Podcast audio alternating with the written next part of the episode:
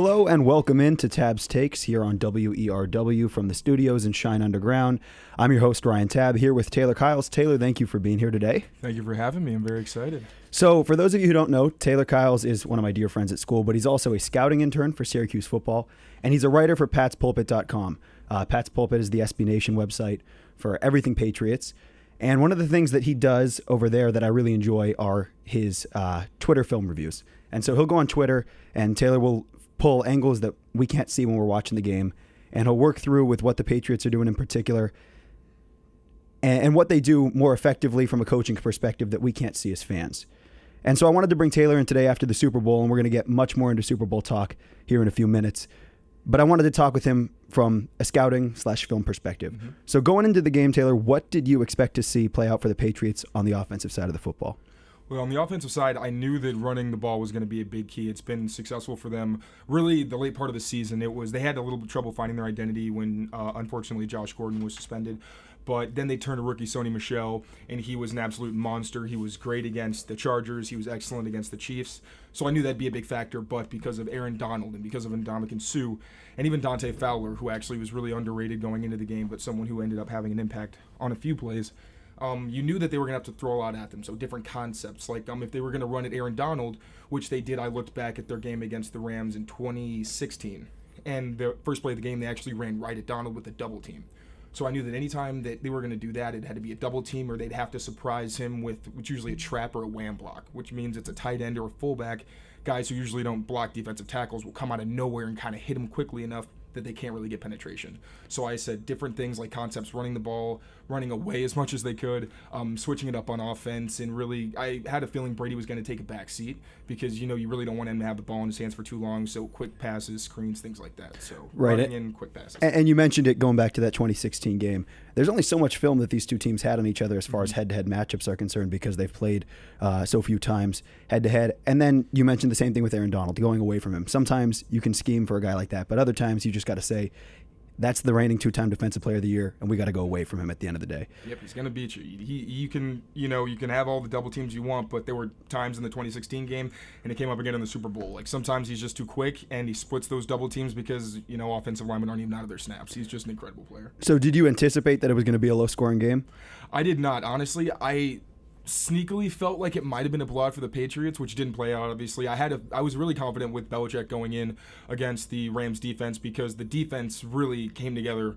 Uh, again, towards the end of the season, this team really figured it out, and they had an excellent secondary. Their pass rush was starting to come together with you know some schematic things, not exactly guys winning one-on-one matchups, and their linebackers were really starting to improve. Elandon Roberts, actually, who's a guy not a lot of people know about he gets a lot of crap from Patriots fans because he tends to, you know, overrun gaps sometimes, which was, you know, would be scary against a team like the Rams, and then it was scary against the Chiefs. But he's been really good in that aspect. He's improved in coverage, and he's, I mean, he'll take on offensive linemen coming right at him and just pop him, which again he did in the Super Bowl. So. Um, I thought that they were going to be able to contain the offense, but I didn't see the offense struggling as much as they wound up doing. I think for both teams, considering that they were two of the four highest scoring offenses in football, if you told the Rams they were going to hold the Patriots to 13, they probably would have been pretty happy with that. They probably would have expected that they were going to come away with a win. And then, obviously, for the Patriots holding the Rams to three, they would have had the same reaction and they got that outcome.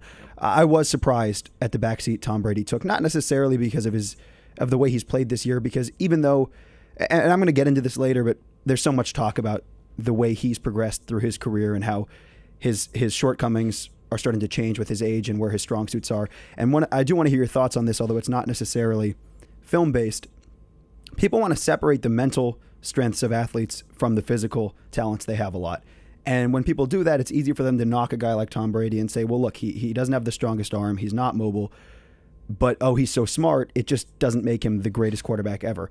To me, that's all part of playing the position or any mm-hmm. sport for that matter. What your understanding of the game, your intelligence, and then your athleticism too.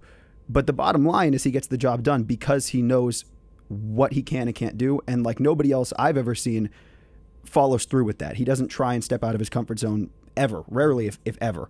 He just does what he knows he's capable of and he works within great coaching and and that in and of itself can make somebody the greatest of all time. So I, I wonder what you think about that idea that people are trying to separate, especially with guys like Brady and Manning in the past too, the mental aspect from the physical aspect and that those are really the whole of a quarterback. Well, I think even if you look at the Super Bowl MVP, Julian Edelman, it's the same kind of story. They're all three, Peyton Manning, Tom Brady, Julian Edelman, are all guys that don't wow you necessarily, wow most people as athletes. It's just that mentality, that dog mentality, you know, always outworking people, knowing, like you said, limitations is huge because then you don't spend time trying to, you know, practice something that you're never actually going to get. Like Brady can, you know, practice rollouts as much as he wants and to get technically refined, but if you do it too much, I mean, he's not going to have those opportunities much in a game. And just like Edelman, Edelman knows he's not a burner. He knows he's not, you know, six foot four jumping out the gym, but he knows that his change of direction and his quickness are absolutely insane.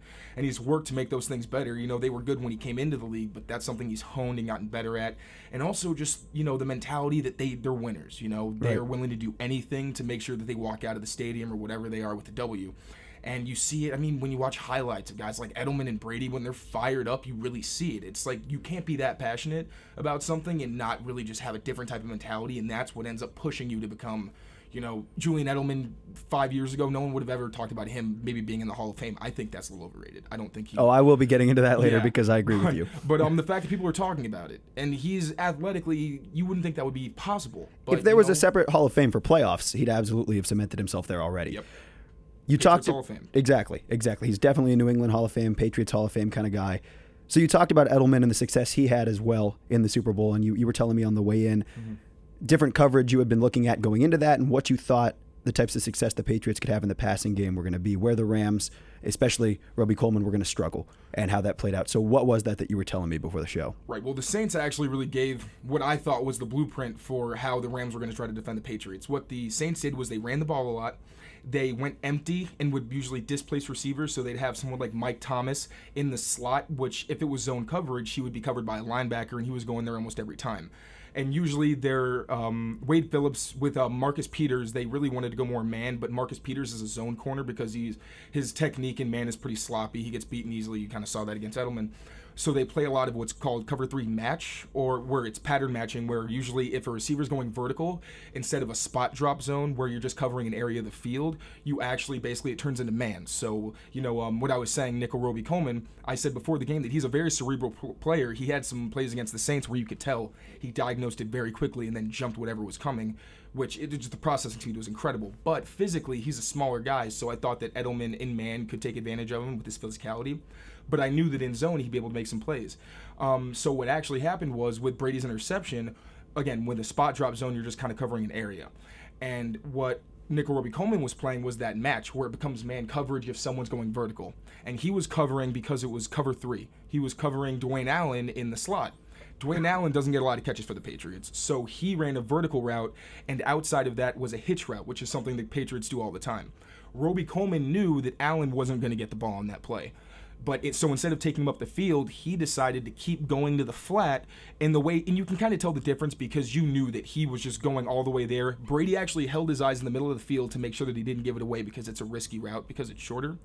Robey-Coleman was in perfect position. Brady looked at the last second, passed. Coleman popped it up, and then it was intercepted. So um, they the coverages they used, and the reason it was actually really difficult was they made it look like man a lot of the time with like following receivers across the field when it was actually zone coverage, and that gave Brady something to think about post snap. And with that pass rush, it's really hard to put yourself in that position.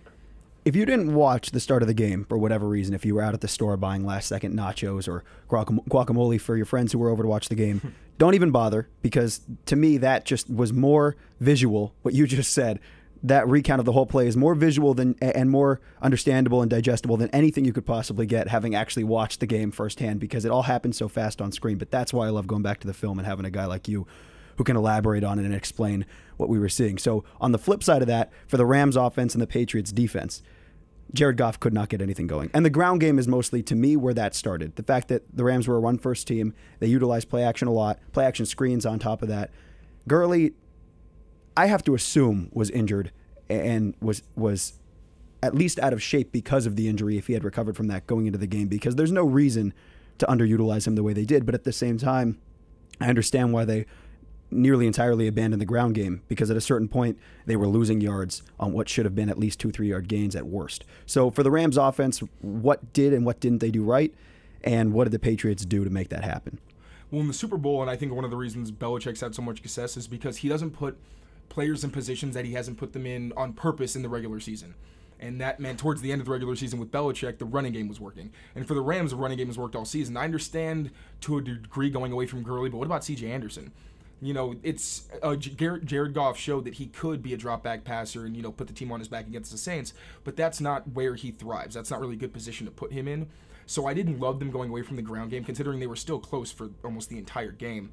But what the Patriots did a great job of was they uh, brought out fronts that made it really intimidating for the Rams to actually run against them. So what they did was they had six men on the line of scrimmage. So it's basically a wide front so that it's really hard for Gurley to get any cutback lanes with that wide zone they like to run, which usually displaces linemen and creates some natural hole just because you're washing them downfield.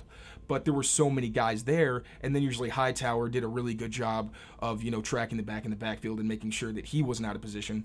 But Gurley really didn't have anywhere to run because there were just so much beef up front. So, um, and another thing, I the Patriots did an incredible job in coverage. This was something I actually expected going into the game. They'd been excellent against the Chiefs, obviously. I think, which I think they're by far the best offense in the NFL. I think they're kind of in a different tier um, than the Rams, not by much, but they're just so explosive. And the Rams are explosive. And then the Patriots held the Chiefs with man coverage all game. So you thought, you know what, like Brandin Cooks is kind of like Tyreek Hill. They're both burners. They both like to go deep. You know, maybe they're going to play them in man the same way with maybe a double team on Cooks and this was a game where the coverage assignments for the Patriots uh, cornerbacks wasn't as clear because um, usually Stephon Gilmore gets the bigger guy, and then someone else will cover like the shifty guy, but you know it was kind of different. Um, anyway, so in coverage instead of man, Belichick actually played a lot of quarters coverage, and which is people think of as prevent defense. It's cover four, and it can be if you play it that way. But the way they used it was it was essentially a bracket coverage on the two outside players, and usually the um, the Rams, sorry, they like to use crossing routes and posts, which are deep routes that kind of take advantage of routes like that. But if you have that double bracket over top, it's hard for them to beat it and they use Jonathan Jones actually, who's a cornerback. He's the fastest guy on their team. Runs I think a low four three. They used him as a safety because it was harder for the for the uh, Rams to get over on him when they were doing the crossing routes because he was just over the top and really taking it away. So uh, the pass coverage was incredible, and the scheme from Belichick was just perfect. And Brian Flores, he was excellent as well, the new Miami coach. This was a game to me where we kind of learned a lesson that even when guys like Sean McVay blow up onto the scene, and people didn't expect them to be as successful as they were, as as young as they were, and as early on as they did it. Sometimes, then you get carried away with this idea that he's an offensive genius and a mastermind, and we toss these ideas around. But at the end of the day, there's usually gray area, and within that gray area, gray area, Sean McVay can be an offensive mastermind, and yet Bill Belichick, the greatest coach potentially to ever do it, can still show up and stop and stop him because he has so much more experience and McVay, this is his first time on a stage like this. And so people want to say, okay, now McVay had all these coaching lapses in the game. I don't think it goes that far. I think they're learning experiences, and this is a Rams team that will be back in this position. Then that question turns to the Patriots. Every year, people want to count them out. Now, the team this year, especially in the playoffs, took on that underdog mentality, which bothered me personally because at one point they had been favored for 60 consecutive games, right? Yeah. 60 consecutive games of being favored, and they want to claim that they're being treated like an underdog. But talking heads at the very least were counting them out, and people were talking about Brady being over the hill. Where do you see this team going next year? Uh, do you have concerns about the dynasty itself? As much as people, you know, love to say that the Patriots are over because Belichick and Brady aren't getting any younger, uh, Belichick's built a roster that's very deep on talent right now. For example, the offensive line. One of the reasons they were so dominant is because they've had the same offensive line. Marcus Cannon their right tackle, has been kind of in and out with injuries at times, usually replaced by Adrian Waddle, who's also been with the team for a long time. So the continuity they have on that offensive line is incredible. Left tackle Trent Brown was the only player that was new this year. He's probably going to leave in free agency. He's going to, I assume, he's going to demand a big contract. But the Patriots have Isaiah Wynn in the fold, their first round pick last year, who's an excellent, excellent um, offensive line prospect. I'm looking forward to seeing him play. But the continuity on the offensive line, I think, is going to be one of the key elements of this team for a while. Uh, Brady, I don't think is going to slow down within the next couple years. I think we're still going to see him, you know, come out and be Tom Brady when he needs to, even if the consistency may not be there. And then on the defense, they've got um, Trey Flowers is going to demand a big contract, but I think that Belichick may be willing to, you know, pay what he's looking for because he's the lifeblood of that defense, and they'll all tell you that. But the secondary with Stephon Gilmore, J.C. Jackson, uh, Devin McCourty may be retiring, but they still have Duron Harmon, uh, Patrick Chung, Obi Melifonwu, who um, is someone they acquired midseason and he's a really athletic defensive back. I'm interested to see where they use him in the future. But they've got Kyle Van Noy and Dont'a Hightower, both guys that should be around for a little bit. Uh, they have the talent to be around for a while, and I think they're going to make another run. Actually, they said that after the Super Bowl. Belichick uh, said to Brady, "We're going to be here next year too," or something along those lines. So I don't sorry, think guys. I don't think that would surprise anybody at this point. Everybody, like I said, wanted to count them out, and then had that realization between the championship game and then the Super Bowl that we were kind of dumb to count a team out that's this good and, and, and a coaching staff that's got this much history of being this talented. Uh, that's Taylor Kyles for you. Always great analysis. Thank you for being on today. You can follow him at, at tkyles39 on Twitter. That's at T-K-Y-L-E-S 39 on Twitter or patspulpit.com. Uh, we're going to go to break, and we'll be back in just a few minutes.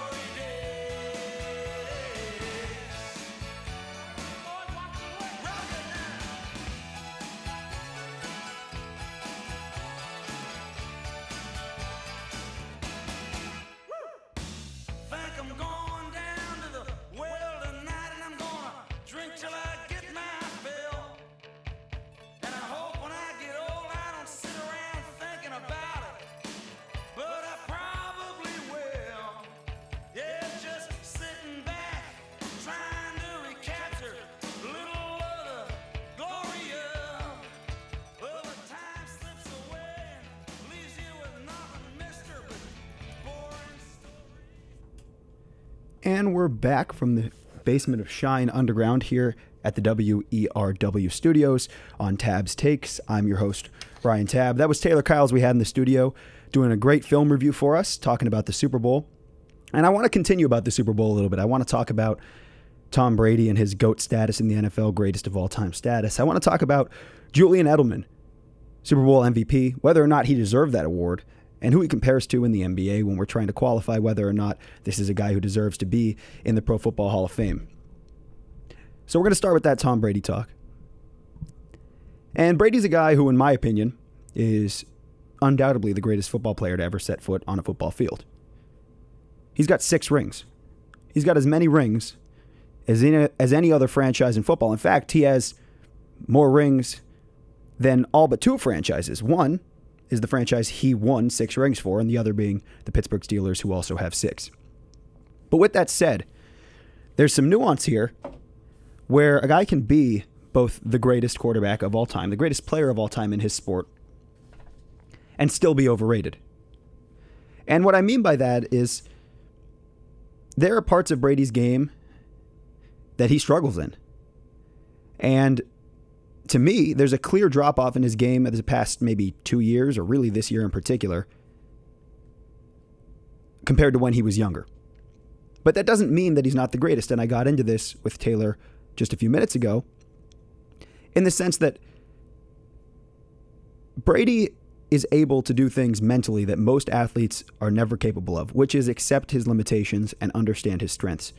And when you're able to do that kind of thing, you know where you excel, you know exactly where to go when you need to go there, and you don't make a lot of mistakes trying to do things that, quite frankly, you're not that great at. So you don't have a guy like Tom Brady who struggles out of the pocket and struggles with mobility, trying to roll out and make plays off of bootlegs or or just scrambling out of the pocket. He knows when to get down, he knows how to get rid of the football. Those are the kinds of plays that for a lot of quarterbacks who stuff the stat sheet, they make those mistakes in critical moments where they try and do too much and it ends up costing their team. One of the reasons Brady is always in is in position to succeed is because he never makes those kinds of mistakes that take him out of the position to make a game-winning drive or to end up winning his sixth Super Bowl. So Brady is exceptionally one of the most cerebral, intelligent, and self understood players we've ever seen in sports. But yet there's been a fall off with his arm strength, and he's never been mobile. So it's hard to say he's less mobile now than ever. I mean, the guy's rushing high is 14 yards in a game. But he's still winning. That said, we look at some of the statistics for Tom Brady in the playoffs even when we want to say that this is this is the time he comes alive and the regular season doesn't matter and all their losses this season for example all the Patriots losses this season came against teams that did not qualify for the playoffs non-playoff teams were the only teams to beat the Patriots this year and considering they won all their games in the playoffs that includes their playoff record so people want to say oh Brady shows up when it counts most and, and he does I'm not taking away the clutch factor but Brady has also been surrounded his entire career by great coaching and great players around him. But most importantly, great coaching. He's had top 10 defenses for most of his career in most of his Super Bowl runs. And the same way that we can't knock Tom Brady for losing in last year's Super Bowl when he set a Super Bowl passing record with 505 yards, it's clearly not on him. The offense took care of business. It was the defense that didn't hold, their, hold up their end of the bargain. So, the same way we can't knock him for that, we can't give him the totality of the credit in a year like this where the offense goes up and puts up 13 points, he throws no touchdowns and one interception. So, some interesting Tom Brady stats that I think are important to know. In the playoffs, his record with a passer rating under 78.5, so when he's struggling to throw the football, on more than 25 attempts. So, we're not talking about quarterbacks who, who are part of ground games that don't throw the ball more than 25 times a game. We're talking about games when quarterbacks get plenty of opportunities to throw the ball and their passer rating is under 78.5. Tom Brady, his record is 10 and 4, winning percentage of 71.4. Every other quarterback in NFL history record is 89 and 307 for a winning percentage of 22.5%. In playoff games where the quarterback throws more interceptions than touchdowns, dating back to 2001, on a minimum of 33 attempts. So, again, situations where these teams are throwing the football a lot. In the past 18 years, Tom Brady with more interceptions than touchdowns in the playoffs. 6 and 4, 60% winning percentage. Every other quarterback combined, 4 wins, 51 losses, winning percentage of 7.3%. Tom Brady finished this NFL postseason, this Super Bowl run. He finished this Super Bowl run just on Sunday. The one that ended on Sunday after Tom Brady took care of the, took care of the Chiefs and he took care of the Rams and he won a sixth Super Bowl. He finished with two touchdowns and three interceptions. He's now won two Super Bowls, leading his offense to 13 points. And the last statistic, just, just to qualify that and put it in perspective, Aaron Rodgers has scored at least 20 points in every single one of his playoff losses, whereas Brady has now, like I said, won two Super Bowls with 13 points. People like to reference statistics like that to take down a guy like Tom Brady. But there's a reason Tom Brady is 6 and 4 in those interception games, and there's a reason that he's 10 and 4 and that passer rating under 78.5. And there's a reason nobody else has those kinds of records. And the reason for that is what I was getting at earlier. The mental fortitude to understand himself, to know and accept, not just to know. Plenty of players know their limitations, know their strengths, know their weaknesses, but to accept them. There's another example of this in sports. Ben Simmons, point guard for the Philadelphia 76ers. Awful, awful, awful three point shooter. Brilliant finisher at the rim, brilliant passer.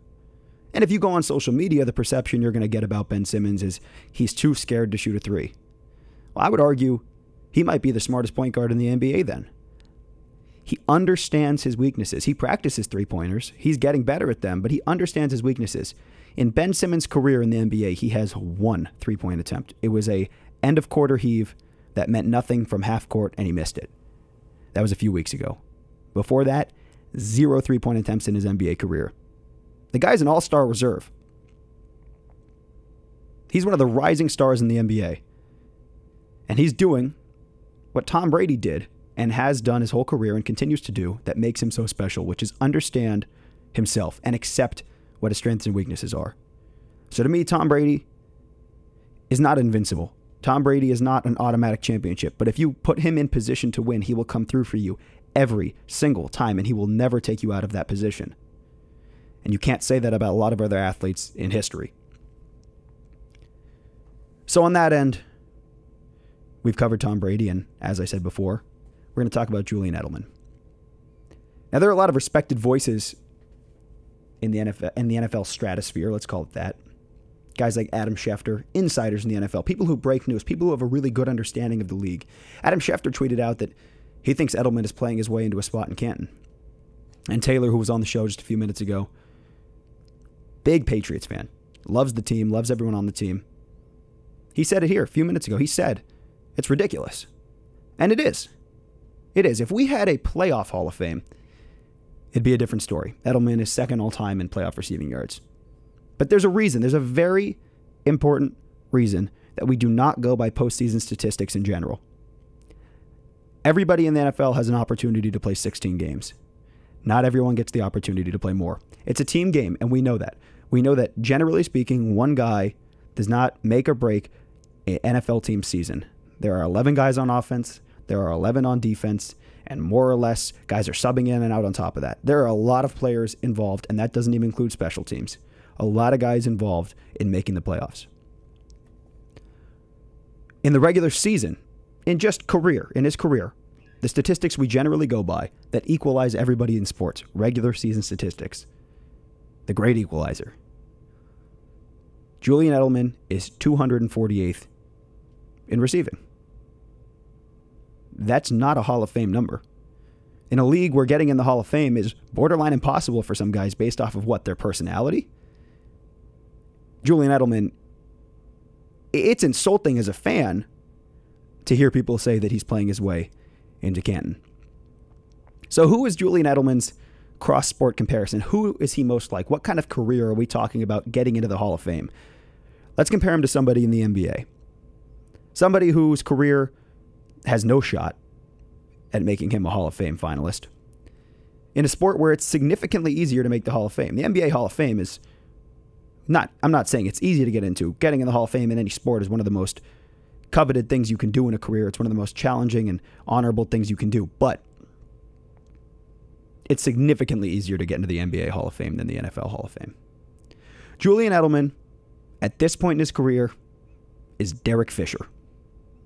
Derek Fisher, two, 323rd scoring in the NBA, in NBA history. Edelman, 248th receiving. We're talking about a 70 position dif- difference. That's significant. But we're also talking about, about a guy who in the playoffs has been incredibly clutch. Derek Fisher was known for his tenacious defense in the playoffs. He was getting steals for the Lakers. He hit clutch threes in the 2010 finals to win the Lakers that series, potentially save Kobe Bryant. The 0.4 second shot, maybe the all time most clutch shot in NBA history, came at the hands of none other, other than Derek Fisher. Incredibly clutch. Like Edelman, incredibly clutch in the playoffs. But Derek Fisher is not a Hall of Fame basketball player. If I sat up here and told you guys that Derek Fisher should be in the Hall of Fame, you'd turn off the show because that's idiotic. And we're all prisoners of the moment, and we all love what Edelman's doing, and it is beautiful. And you cannot knock the guy. His career path is something Hollywood couldn't write any better. Where he came from to where he is now, we may have never seen a player do what he's done. The challenges he's had to overcome, and then the success he's had on the biggest stages. But that is not enough to get you into the Hall of Fame in the NFL, let alone the conversation. Odell Beckham Jr., a guy a lot of people talk about as one of the three best receivers in the NFL. He has 28 total in his playoff career, 28 total receiving yards. He's played one game, he had 28 yards. Now you tell me who you'd rather have. And you tell me who'd be more successful with the Patriots Edelman or OBJ. These are the things I'm talking about when I say that regular season is the great equalizer. Odell Beckham Jr. plays on a mess of a team, and yes, his personality and, and his ability to get fired up at the wrong times and sometimes the right times has contributed to his team being bad, and he's also his level of play has carried his team to some of the wins they've had, some of the very few they've had in the past couple years, but some of the wins they've had. It is no fault of Odell Beckham in the big picture that his team is not in the playoffs, but I guarantee you, if he was on the Patriots, things would look a lot different. And if you did this same analysis with a postseason Hall of Fame in mind or something like that, OBJ would be a runaway favorite. After that Super Bowl, a lot of Rams fans were disappointed. A lot of Rams players, understandably disappointed. You work your whole season to get there. So, our quote of the day comes from Rams lineman Andrew Whitworth. After the game, when he was asked about their performance and how he's feeling and what the locker room experience is like, he said, At the end of the day, we're all going to die. And that's true. And that's true, and that's bleak. But then, but then, and here's where it's important Andrew Whitworth carried on. At the end of the day, we're all going to die. But who you are, how you carry yourself, whether you pout and feel sorry for yourself, is the only thing that's going to matter, Whitworth said. That's what people are going to remember you for. Excuse me. That's what people are going to remember you for.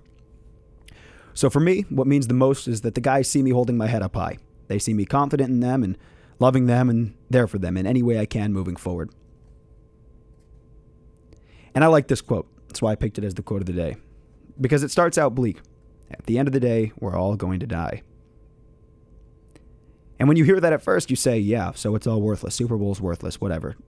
No, what he's saying here, and what he continued on to say and made very clear, is that because of that, you have to have the biggest impact you can on other people in that short life. And sometimes you come up short. Sometimes you lose the Super Bowl, but your life doesn't end with the Super Bowl. Your life ends much later on. And so, because your life didn't end on Sunday, because even though your hopes and dreams fell through when you were that close, you have to keep keeping on and setting a good example for your teammates or your friends or your family or anyone you interact with. And if you do that, there will be opportunities again to get back to the Super Bowl and to win games and to once again be a great teammate. So, Andrew Whitworth, thank you for our quote of the day.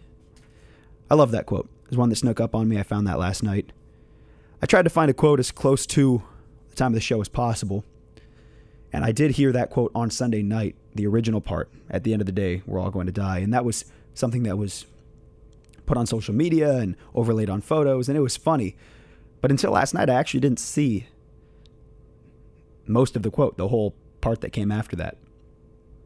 So if you didn't either, I hope that was something for you to hear now for the first time and enjoy. We're actually kind of going backwards in time here because we just covered the Super Bowl and now we're going back to the NFL playoffs as a broader topic.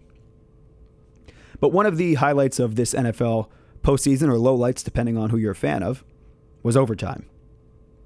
Overtime is great. It's suspenseful. It's borderline sudden death in the NFL at this point. Your whole season, everything you've worked for, rides on one to two, drives.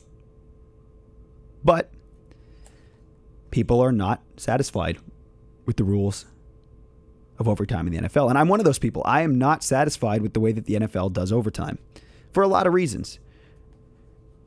The first thing you'll hear people say who are critics of the overtime rules is that it's not fair. It's not fair because guys like Patrick Mahomes in the AFC Championship game, the NFL MVP, the 50 touchdown, 5,000 yard machine, wasn't allowed to touch the football in a game where the winner of a coin toss can go score a touchdown and win. That doesn't seem very fair. And the counter to that argument is just play defense. Those three words, just play defense. It is fair. Your defense is on the field. Just play defense.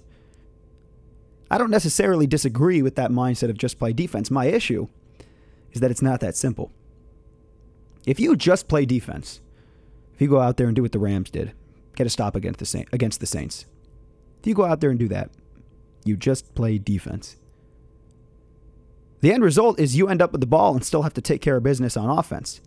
You have to do twice the work that the opposing offense does. They win the coin toss, they drive, they win. You get a stop, you still have to drive and win. So here's my proposal. It's out there, it's a little crazy, and it will never happen. I can guarantee you that. If there's one guarantee I can make on this show, it's that my NFL overtime rules proposal will never happen, and you will never see it play out on an NFL stage. In fact, you'll probably never see it play out in any capacity.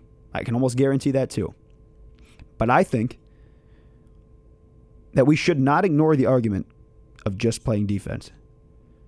So I got to thinking, and I said, how can we change not the argument, but what they're arguing about? How can we make the argument right? Because there's a vast proponent, vast majority of people, players and fans alike, media members, who argue that. It doesn't make them wrong. It, they can they can be wrong about the actual impact that defense has on overtime without being wrong about the mindset as to why you should just play defense, why both teams don't necessarily deserve a chance to possess the football, why it should be a team game. They argue it's a complete football game, it's a complete unit. They're testing that. That's what overtime tests. That's the separator because it's not just an offensive game. So here's what I propose the coin toss remains the deciding factor in who gets the ball. But the but a defensive stop wins the game, as does a touchdown. There are no punts allowed. There are no field goals allowed. allowed. So we go to the Patriots Chiefs. Let's say we're going back to overtime. Patriots win the toss. They decide they want to keep the football. They drive down the field. They score their touchdown as they did. They win the game. That's it. In that instance, nothing would have changed, and Patrick Mahomes would not have gotten an opportunity to touch the football, and that's okay. Why is that okay? Because his defense had an equal chance to win the game as the offense. If the defense does their job and gets a stop in four downs, game over, defensive team wins. The offense scores with four downs to work with, marching down the field, offensive team wins. If you make it fair, where the argument just play defense, if you make it fair where that argument holds up and playing defense is equal to playing offense, then I think we've got an incredibly exciting system in overtime. Think about how many fourth downs with the game on the line you would get. A team with a decision to make. Do we trust our offense? Do we trust our defense? Maybe we do trust our defense, but not as much as we trust their offense. So we're going to put our offense out there just because we don't want to see Pat Mahomes with the ball. Then you've made it fair. But there are still small issues. This is a league where offense is heavily favored. And if we look at the statistics of what people have been able to do in overtime, in 2010, NFL overtime was full sudden death. Field goal wins the game, touchdown wins the game. If you put points on the board, you win the toss, you put points on the board, you've won.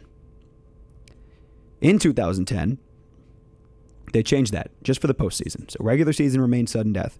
But in the postseason, field goal extends the game as it does now, but a touchdown wins it. Those are the rules that we go by now. And then in 2012, after two years doing that for the playoffs, they adopted that for the regular and postseason. People who want to tell you that it's not fair when the offense gets the ball first are wrong in the category of win percentage, at least. Since 2010, excuse me, since 2010 postseason, and in 2012 regular season, counting that too, the team that possesses the football first wins 52.7% of the time. I would say that that's a pretty even statistic. You're not going to get an exact 50. 52.7% of the time is about as good as you can get with the system.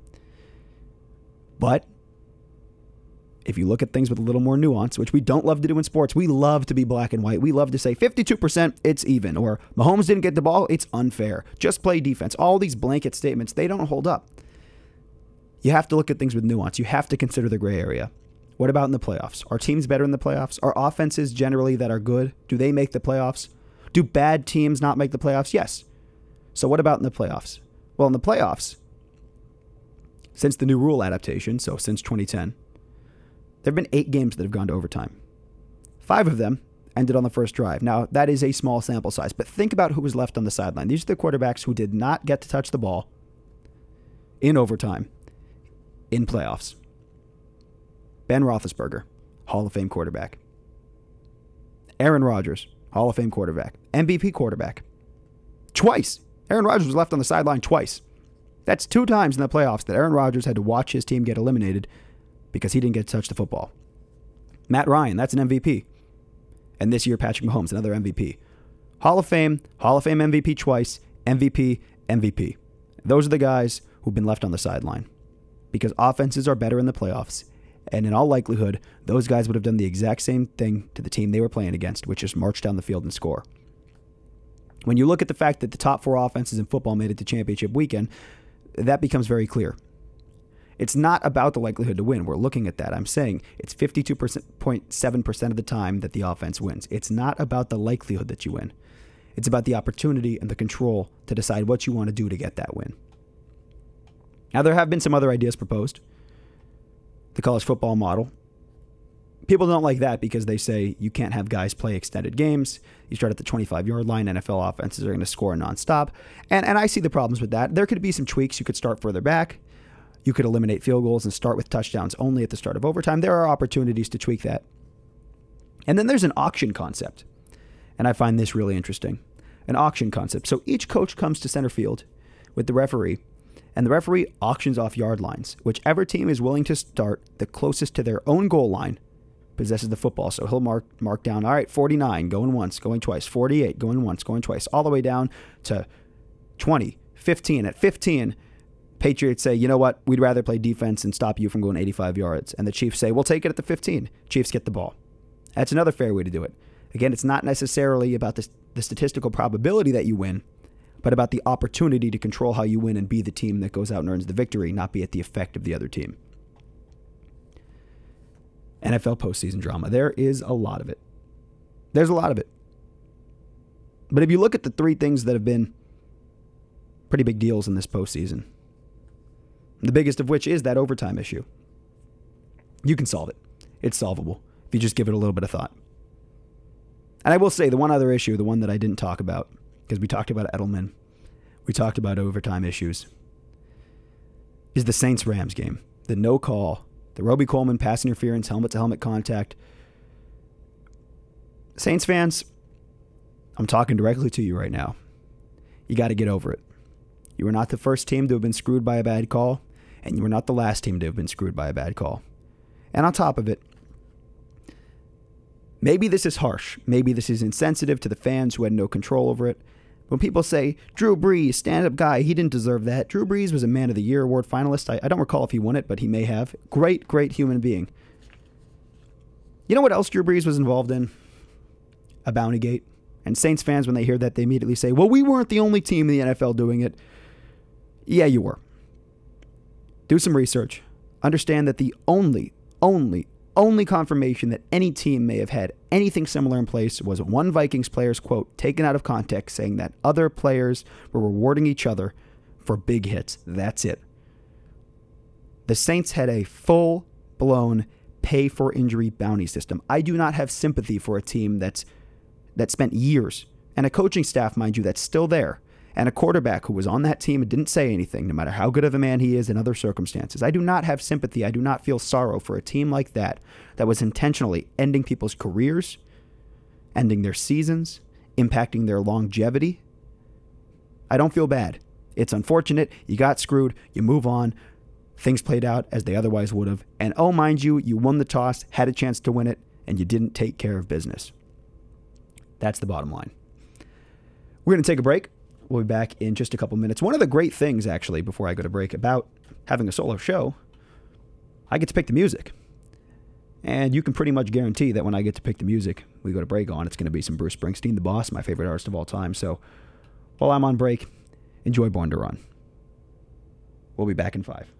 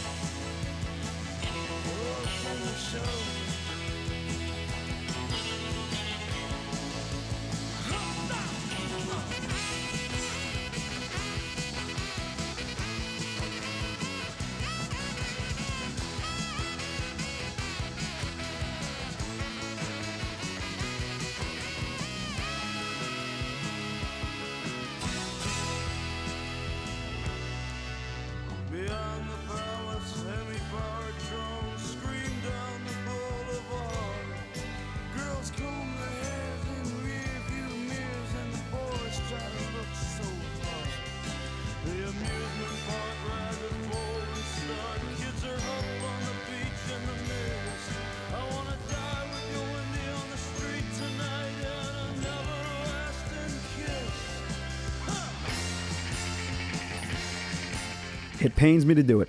It pains me to turn off Bruce Springsteen.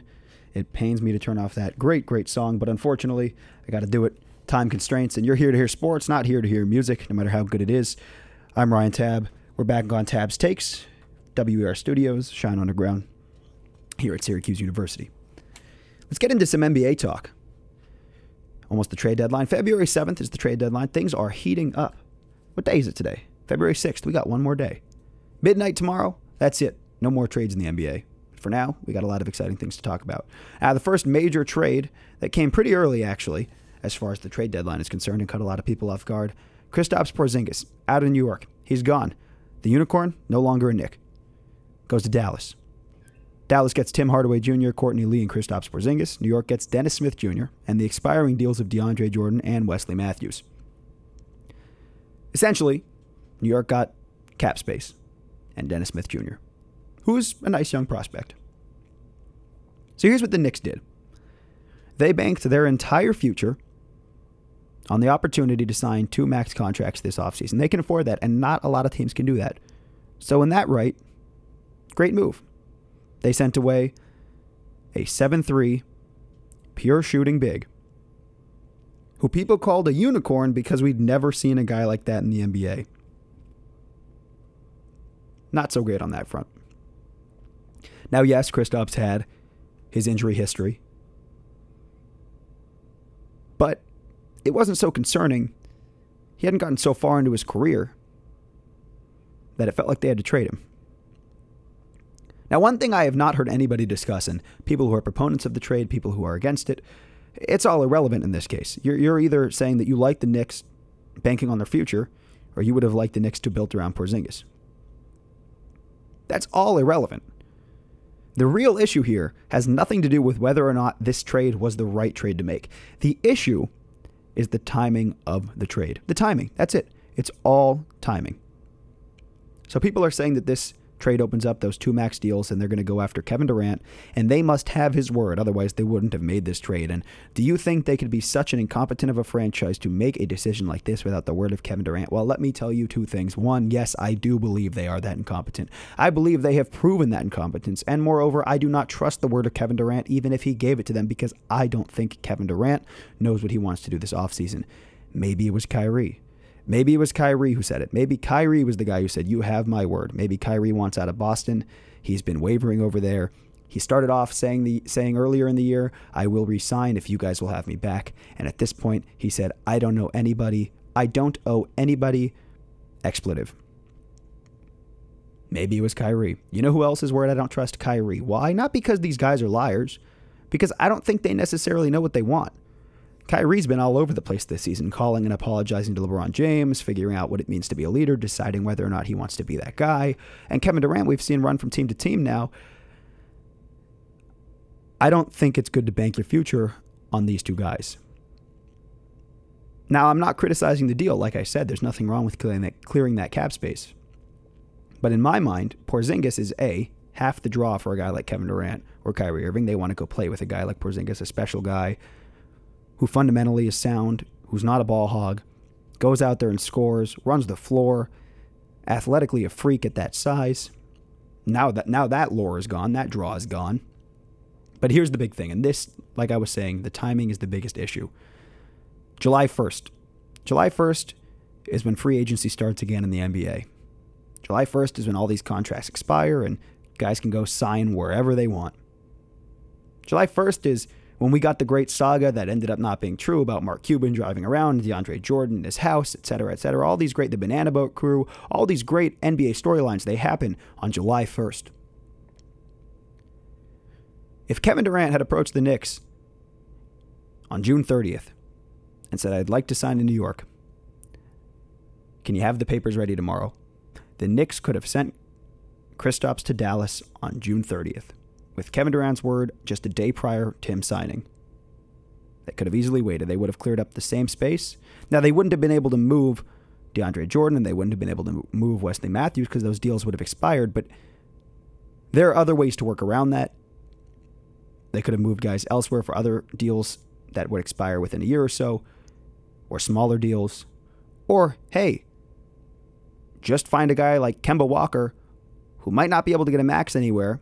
Now, Kemba's played himself into a max contract. That, that's the issue. The issue is Kemba has played himself into a max contract, but at his age, he's not worth it. So I don't know if the market's going to cough up that money for him. Maybe you bank on that. Maybe you keep Porzingis, have your one max slot, and just sign Durant. The thing is, if you wait until June, July 1st, excuse me, or June 30th to make the trade, and then July 1st to make all the signings, you have all the opportunities in the world and the security blanket of being able to hold on to Porzingis. All they did now is make the move too early, where they've cornered themselves. If the Knicks do not land a big free agent this offseason, if they don't land two free agents, if they land one, they could have done that anyway. If they don't land two big free agents this offseason, they've screwed themselves. And for what? Just to have it earlier, just to make make it known that they're interested? Yeah, we get it. The Knicks are interested in big free agents. This is no statement that put the league on notice.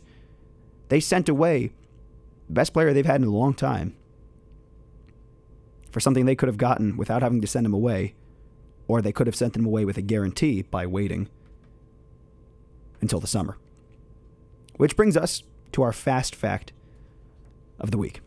Our fast fact this week is that the Knicks' last draft pick, the last player the Knicks drafted who signed a multi year contract after his rookie deal, was Charlie Ward, who was drafted in 1994. That is how incompetent this organization has been under the ownership of James Dolan.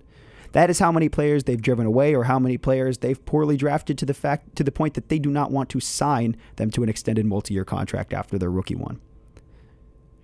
That's how incompetent this organization has been. And so when people ask you, do you really believe the Knicks would do this without knowing Kevin Durant was for sure coming? I tell you, yes. I do believe that. They are that incompetent. Big trade happened earlier today.